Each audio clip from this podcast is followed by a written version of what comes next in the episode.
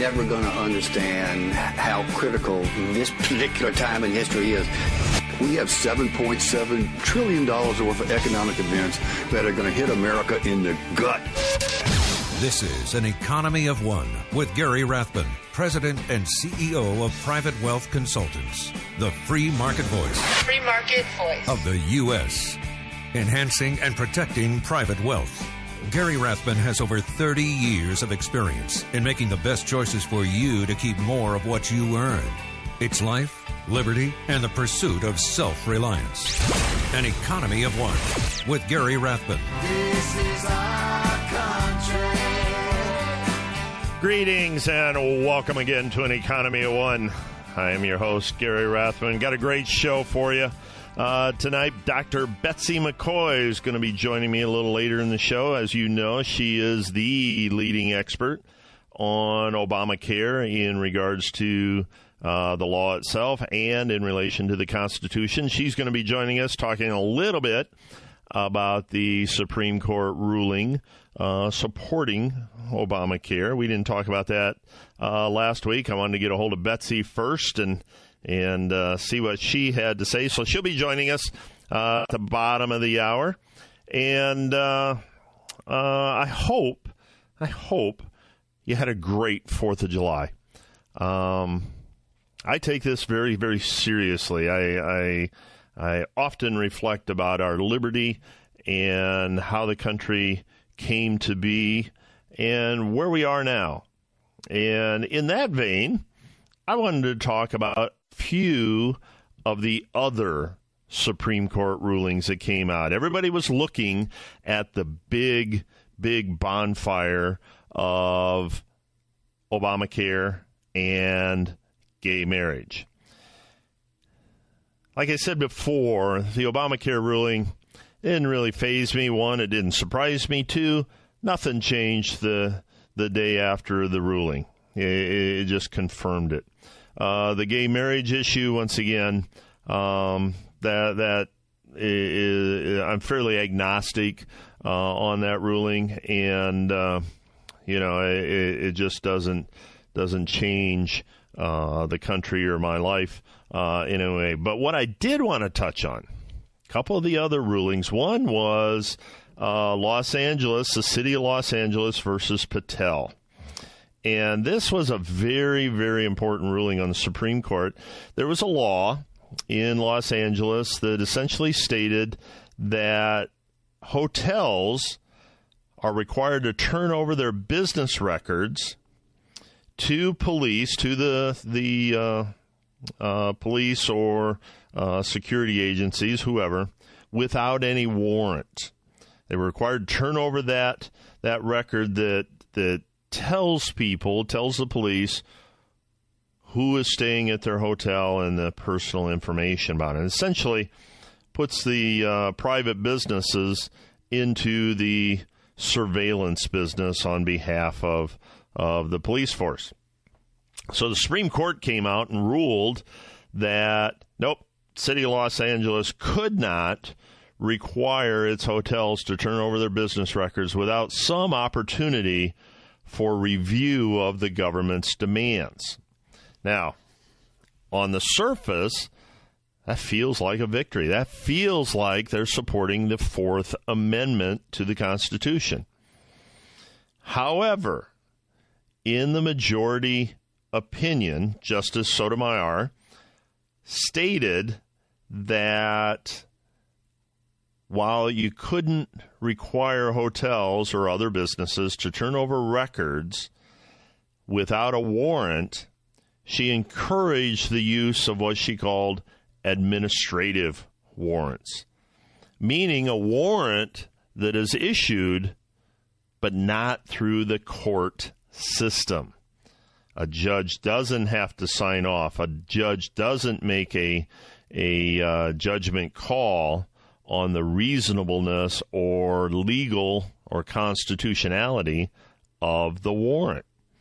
So essentially, the the ruling is kind of a uh, a yes and no. On one hand, it sounds like it supports the Fourth Amendment to the Constitution, but on the other hand, they're giving police departments the the freedom, the ability to issue their own warrants without a judicial person involved.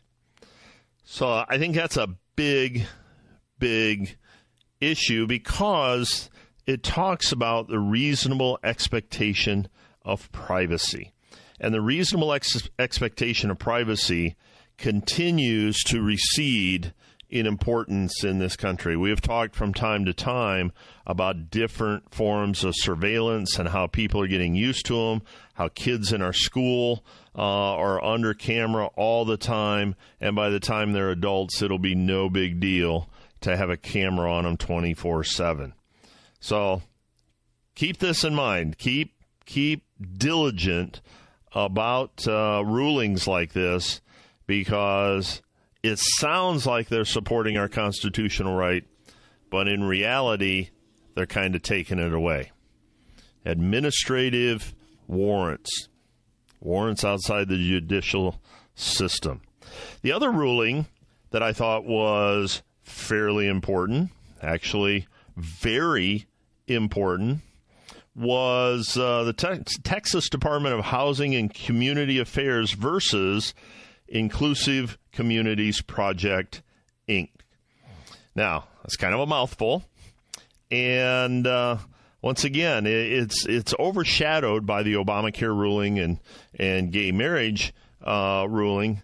But this, you know, it, it, it's a little background. FHA prohibits discrimination in all aspects of housing, and residential real estate uh, related transactions, uh, rents, all that kind of stuff. You can't discriminate. Well, now this ruling says that someone is liable, someone can be held liable for discrimination even when they had no intent to discriminate or cause harm. This is the old mens rea document. Remember mens rea way back when we was in college? Mens rea is the state of mind. And that's used all the time in murder and assault uh, uh, defenses where, you know, I didn't know what I was doing. My state of mind was such that I was temporarily insane, that kind of stuff. Well, this takes away the intent to discriminate or cause harm. All the plaintiffs must do is show that one of the defendant's lawful practices, lawful practices, adversely impacts one racial group more than another. Discriminatory motive is irrelevant. Doesn't matter. So the, the what this uh, the court's ruling means that property owners, lenders, insurers, local governments can and will be sued and be held liable when their legitimate neutral practices and policies unintentionally have a disproportionate adverse impact on some protected class. Now, th- this is this is one of those things that they're they're holding up the 14th Amendment again Okay, 14th Amendment guarantees equality under the law. This is the amendment they used to uphold the gay marriage issue. Was under the 14th Amendment, equality under the law. Well, now they're distorting that and using that so people can sue and man, don't think don't think for a minute that individuals and attorneys are going to jump all over this now that they don't have to prove any intent, oh, the, the, the game's wide open. Wide open. There's going to be people that make a career both as an attorney and make a career as a plaintiff going around looking for things where they can, through a reasonable uh, argument with the court, prove that a company or a government or an individual's practices adversely impacts them more than it adversely impacts someone else. So this is absolutely incredible for private property owners and renter or people who rent um, property to people and, and make loans to to people. It's adversely going to affect banks and other lending institutions. Very, very important. I would say equally important to the Obamacare ruling, but it's gotten no press. Nothing. Everybody's focused on the big bonfire with President Obama and the Affordable Care Act and gay marriage. You see the you see a picture of the White House lit up in a rainbow. Really, I mean that, that that's presidential. But uh, anyway, thought you'd want to know those rulings. Want to come back with a couple other rulings. We had a major victory for liberty, fought and won with raisins. I'll talk about that next. It's an economy of one with Gary Rathbun.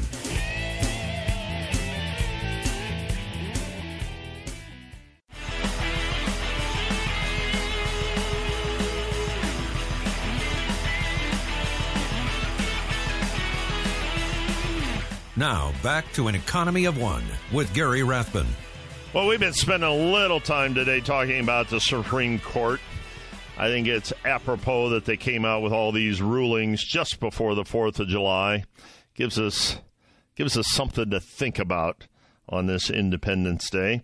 A um, couple other rulings I thought was important that I wanted to touch base with. One is, uh, you know, I'm from the Midwest. I live in the Midwest, and uh, uh, we got a victory in the state of Michigan uh, this last week versus the EPA. State of Michigan versus EPA. The Cato Institute was uh, instrumental in in the uh, uh, decision of this case and providing information and and uh, helping bring awareness. But the the state of Michigan sued the EPA, saying that the EPA was not taking into consideration the cost of its regulation versus the benefit of the regulation. Now, the, the Supreme Court decision on on this regulation had to do around mercury uh, emissions from the power plants. Now, this is a clear victory for common sense. We'll see how long the common sense lasts. But the EPA claimed that it didn't have to take into account the costs of regulation versus the benefits. Now, this has to do with mercury emissions from power plants. So, the direct benefits of their regulations were, according to the EPA, impossibly small to measure. Now, they measured it, measured mercury. I mean, we're all familiar with mercury. You don't drink the stuff, it's, it's bad for you. That kind of stuff. You don't breathe it, all that. But anyway, they measured it in relation to IQ points and their their their savings, as they called it, was a savings of point zero zero two IQ points. Now the margin of error for this measurement is five thousand times this value. So they're they're within five thousand times the margin of error and that's in a theoretical population of 240,000 people. Okay. They, they, they, essentially said that they didn't have to consider the costs. Now, the court held that the Clean Air Act amendments of 1990 clearly requires the EPA to take into consideration the cost versus the benefit. And it was totally inappropriate, that's the court's words, totally inappropriate reading of the statute. The EPA had to take into consideration the cost of their regulations versus the benefits. Now, I will I will grant that there are some people in Michigan, mainly politicians, where .002 IQ points might make a big difference in their performance. I did say might, not sure, not willing to spend the money on the research, but 0.002 IQ points, plus or minus 5,000 times that. Very important. Very important. Actually, it is a very important ruling. I don't want to make too light of it, but it is a a victory for common sense. We'll see. The EPA doesn't like losing. They got a lot of power. Let's see what they do with it. The other final ruling I wanted to talk about today is a case that's been going on for a long time. We've talked about it a long time ago on this show. Uh, it has to do with Marvin and Laura Horne, H O R N E. Uh, I believe they're out in California, uh, and they're raisin growers. Now I know you don't grow raisins; you grow grapes, and you dry the grapes and, and create raisins. But the the the the issue at hand was the government required them required them to turn over, I think, 40% of their finished product, and the government destroyed it without compensating the farmers. Now, the, the government's argument, the USDA's argument was by turning over 40% of their crop, allowing the government to confiscate it, increase the price of the market for raisins. Therefore, the Horne family was not harmed. Okay, so they, they, they had 40% of their product confiscated. This made the market for raisins higher. So the argument was they weren't harmed. Well, God bless America. The Supreme Court ruled 9 0 in favor of Marvin and Laura Horne that the government is required to compensate the owners justly for what they confiscate. So the government can still take the raisins if they want, but they have to compensate the farmer. This is very, very important. It's classic reasoning on the USDA's part. Uh, I don't know if you saw the other USDA story about regulating food in uh, uh, daycare centers now, not just schools. So they they want to get your kids uh, used to to lousy food uh, at an early age. So I guess they'll they'll be more accepting of it when they go to school. But anyway, this is this is uh, a very very good ruling. The The government had some uh, some really dumb statements during this case. Uh, the Raisin Administrative Committee can you believe we had a Raisin Administration Committee? Raisin Administrative Committee said that, well, let them sell wine if they don't want to give up their raisins. And that's just, you know, that, that's just classic attitude from the government on private property of individuals in this country. So God bless them. It took them a couple years and a couple hundred thousand dollars in fighting, but they won. Coming up next, Dr. Betsy McCaughey is going to talk about one of the big rulings that everybody's talking about Supreme Court ruling on Obamacare. That's next. Gary Rathbun, an economy of one.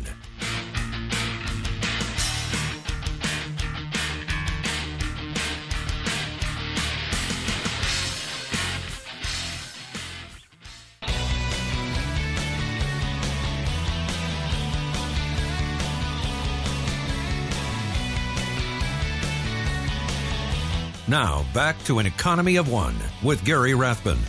Joining me now is Dr. Betsy McCaughey. She is the chairman of Reduce Infection Deaths and a senior fellow at the London Center for Policy Research, former lieutenant governor of New York, and author of Beating Obamacare and Beating Obamacare 2014. Betsy, welcome back.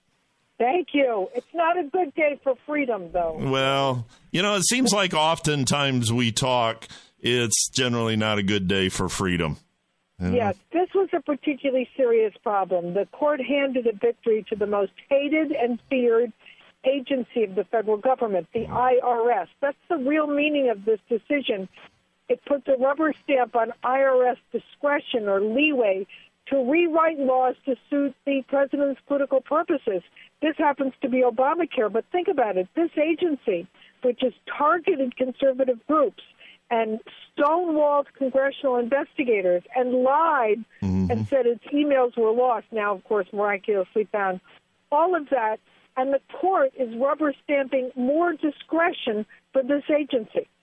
You know, you're absolutely right. It's you're the only uh, author today that I have seen that has written anything uh, from the IRS angle. Everybody is is gnashing their teeth about it being a victory for Obamacare and for president, but you were the first one that I saw that took the angle that this is the the IRS is going to have a lot of power well, under this. It's the IRS that did it. Yeah. It's the IRS that ignored the evidence in the law and evidence attached to the law that what they were doing is illegal. They went ahead and did it anyway, and they were warned by the Congressional Research Service, which is the research arm of Congress, that what they were about to do in making these subsidies available is illegal. And they went and did it anyway, and then they tried to cover up their paper trail. I'll tell you, Gary, what really um, is so disturbing about this is that this lie this this ruling is based on a pile of lies. The president's lawyers lied and lied again in front of the Supreme Court justices, and the Supreme Court isn't a fact-finding body. It doesn't call up witnesses under right. oath. Right. It takes whatever is given to it by the two lawyers for the two sides and makes a decision. So this decision is based on lies. Well, and and you're absolutely right, and you know, I read both opinions. I, I'm, I'm kind of like you, only not as extreme on reading the whole Obamacare. I still haven't done that yet, but I read both opinions, and uh, you know, they they they are interpreting the intention of Congress, and I thought they was supposed to look at it from a constitutional standpoint.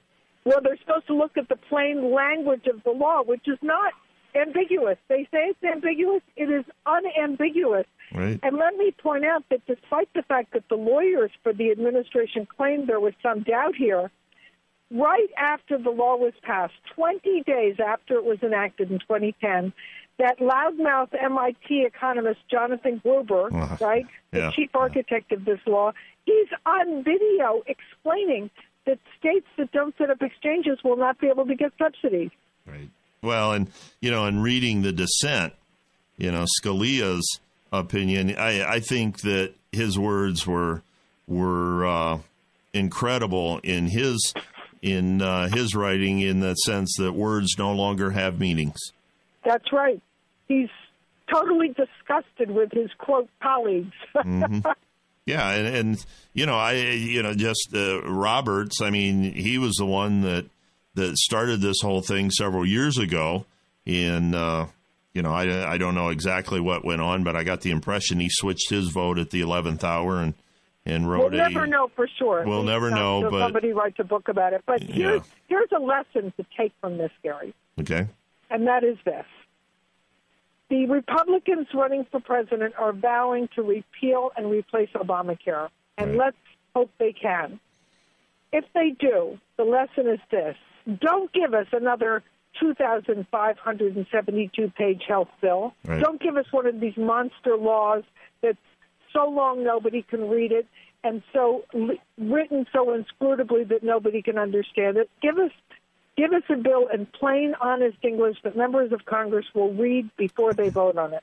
Well, you know, and, and I had somebody say to me on on uh, one of my other radio shows today, "Well, I don't see the Republicans coming up with a plan."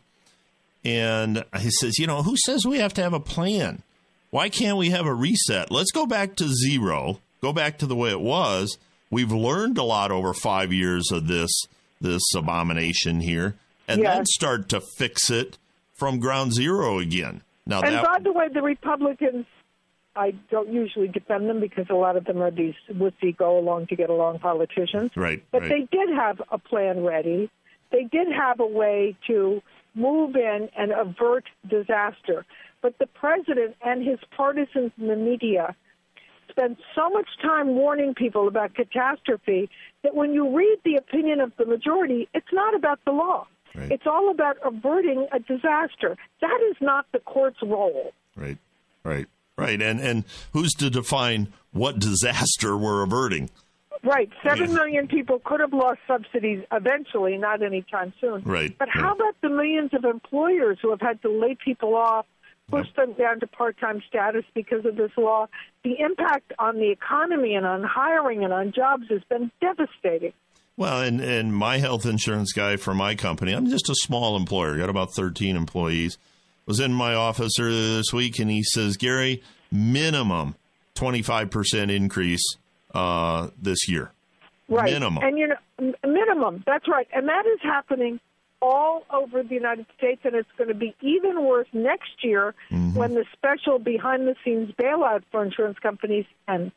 Right, right. Well, he, you you saw what happened. I was on a business channel most of the morning, Right. Fox Business, and you saw the hospital stocks take off, Yep. the insurance stocks take off. Yep. This is a sweetheart deal for the big guys, and it's really a disaster for us little guys. Yeah, absolutely. I mean, the pharmaceuticals took off. You Yep. pharmaceuticals are having a good month between the TPA, the Trans-Pacific uh, Treaty stuff, and now the Obamacare. Uh, they're having a good month. They're, Right. They're, they're going to have celebrations in their board meetings. But you know, the, my my guy told me there was one insurance company. I, I forget who he said, but applied in the state of California for an eighty percent premium Oh, yeah. increase. Eighty percent. Oh yeah, that's and you know what? Let's remind everyone: it's not the consumer who's paying that hike; it's Right. the taxpayers. Right. The taxpayers are paying almost that entire price increase, and the people signing up for Obamacare are guaranteed they only have to pay a small percentage of their income. Yep. Yeah. Now let, let, let's let's project a little forward. I mean, you are the expert on all of this from day one. You have committed your life to to, to learning this stuff. Isn't that sad? well, think think how much money you could have made if you'd have created something. You know. Gary. Yeah, I know, I know. But I mean, it, it, I, uh, I've had several clients talk to me about this, and I said, "Oh, well, this is this is just one more step to all of us being on Medicare and or You know, I can't project that far ahead. I am still hoping that we can make 2016 a referendum on Obamacare. And if we elect a Republican president and give that president a majority in Congress, we can repeal this. It is not so entrenched in our system that we can't get rid of it. We can get rid of it. You think Congress, and I don't want to be too cynical here, but do you think Congress has a political backbone to do that? I think with the president, in, uh, with the Republican president in the White House, they will have no, no uh, option except repeal. I, I, I mean that, that that that's the most positive statement I've heard anybody tell me that I believe today. Good. You know? but I, I mean, Celebrate it. Yeah, I mean, I, I'm going to hang on to that like grim death. But uh, you know, it, it's I, I, a lot of people called today, and and they're kind of anxious about this. And I said, look, what's different today than yesterday? Nothing's different other than our motivation for 2016 now. That's right. We we can't depend on the court. It's a very sad thing, by the way. Yeah. That's why I was in mourning. It's a very sad thing that we cannot depend on the highest court in the land to interpret the law as it is written, Yeah. regardless of the political consequences. But we are facing the reality that that is not true. And and the only thing that gives me solace is they did it because the lawyers for the president lied through their teeth. Absolutely incredible. They really should be sanctioned for it. Absolutely incredible and very disappointing and and uh, you know the sad thing is i mean the media is showing people jumping up and down in joy and holding up their signs and and the president uh, you know saying this is a great victory. now health care is a right and that that's what i spent some time talking about tonight uh, is rights and uh, I, I just uh, very disappointed. Uh, as a constitutional scholar, I'm sure you're aware of Oh, of the I'm uh, devastated because our real right, Gary, is self-government. right. We, we we make the laws. Our elected representatives make the laws, and the president's job is to see that they are faithfully executed. He did not do that. Right, right. Did you also uh, uh, touch on or read the the other decisions as far as the the Sotomayor decision or majority opinion on attacking the Fourth Amendment, and uh, of course the other decision on on uh, discrimination I'm very con- I'm very concerned about the housing decision. I'll tell you Yeah. why. HUD is about to roll out a rule that will impose on every town in the United States mandatory economic integration. This is not about race. They are going to look at every census district in the United States, mm. and the census districts that don't have enough poor people will be compelled to build multi-unit affordable housing, and uh, and they will be required to take what is called in HUD language affirmative steps to make sure that any person who wants to move into that town has the support to do so. Right. So, what about if you've spent your life saving and working to buy your family a single family house in a neighborhood of single family homes? Yeah. Yeah, it, it, it's we, we covered that last last segment, and and uh, you're absolutely right. Everybody's looking at the big Obamacare fire, which is a big fire, but they snuck a couple little things behind us. Have a, a very very significant impact on our property rights and our our right, Gary, our right to live in the kind of town we want. Right. If we want to live in a small town with small town amenities, we should be able to do that. Absolutely. Absolutely. Well, Betsy, I know that uh, everybody wanted a piece of you today and uh, really appreciate you taking well, the time. Your and, show is so great; it's a public service. Well, thank you so much, and uh, I'm going to tap you on the shoulder. We're we're going to between now and November 16. Uh, I'm going to do everything I can to help you and help the country, and uh, get that election to to the uh, meaningful conclusion that we got to have it. We got to have this. We got to do it. We can do it, Gary. So, uh, well, thank you so much for your time. I know you're very you're busy, welcome. and uh, we'll we'll tap you on the shoulder again real soon. Good. Thanks a lot, Dr. Betsy McCaughey, former Lieutenant Governor, the state of New York, author of the book "Beating Obamacare" and "Beating Obamacare 2014." Coming up next, I'm going to take a look back and see how dedicated the signers of the Declaration of Independence were. I'll talk about that next. Gary Rathbun, an economy of one.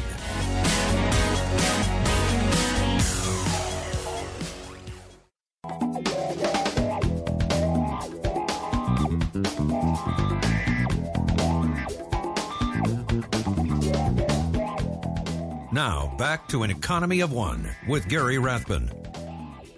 Have you ever wondered what happened to uh, the guys that signed the Declaration of Independence so long ago? It's been better than a couple hundred years ago. Did you ever wonder what happened to them? The price they paid for doing that? There was 56 signers to the Declaration of Independence. Five of the signers were captured by the British as traitors and tortured before they died. 12 had their homes ransacked and burned. Two lost their sons in the Revolutionary Army. Another had two sons captured. Nine of the 56 fought and died from wounds or hardships resulting from the Revolutionary War. It's interesting to look back and see these guys were smart guys. They were gentlemen. They were soft spoken. They were well educated and they had wealth. They knew what they were doing. They felt that liberty was much more important than their material wealth. If you look up the stories of these guys, I mean, this was this was incredible.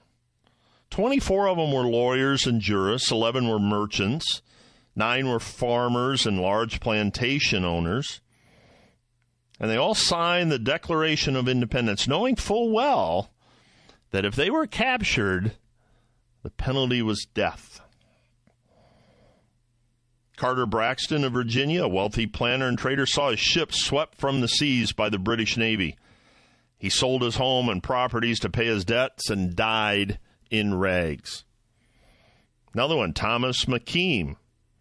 He was hounded by the British. He was forced to move on a constant basis. Finally, they caught up with him, took all of his possessions, and he was alone in poverty.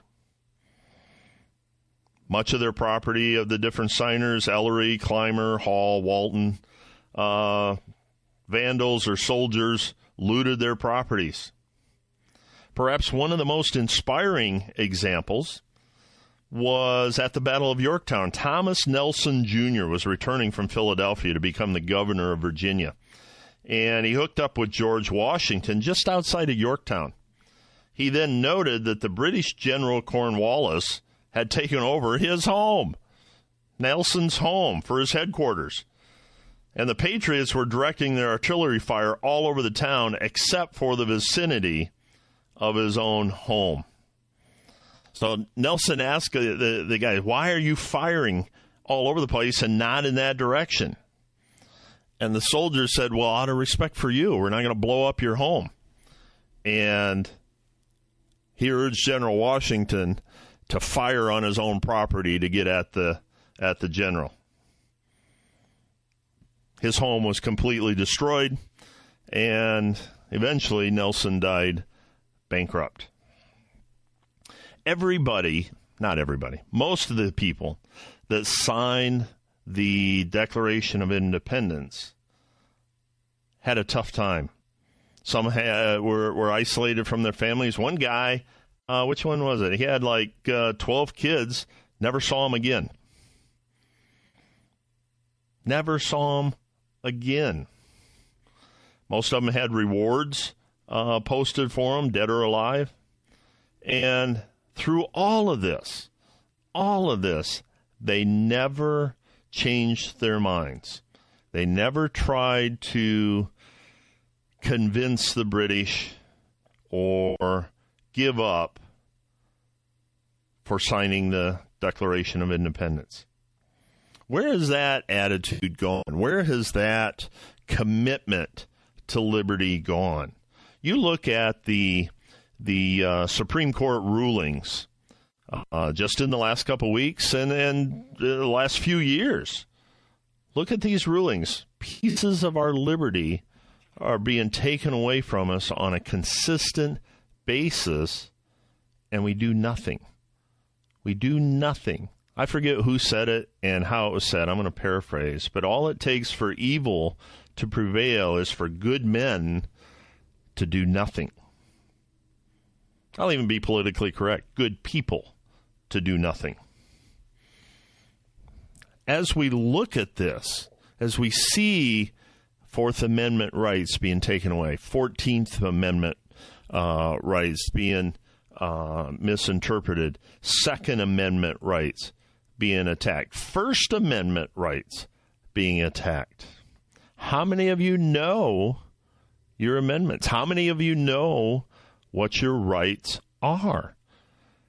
If you don't know what your rights are, you won't know when they're taken away, and maybe you won't miss them. But I think it's critical that, especially now, this time of year, as we celebrate Independence Day, as we light the fireworks, what do they mean to us?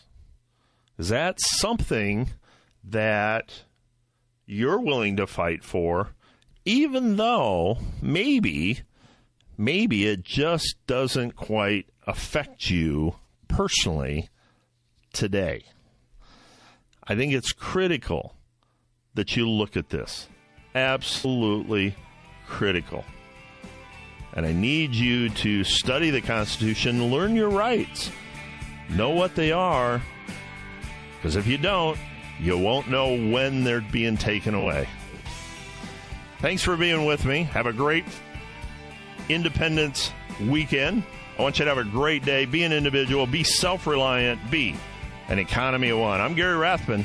We'll see you next time. The views expressed on this program do not necessarily reflect the views of this station. Listeners should consult their own financial advisors or conduct their own due diligence before making any financial decisions. Private Wealth Consultants is an SEC registered investment advisor.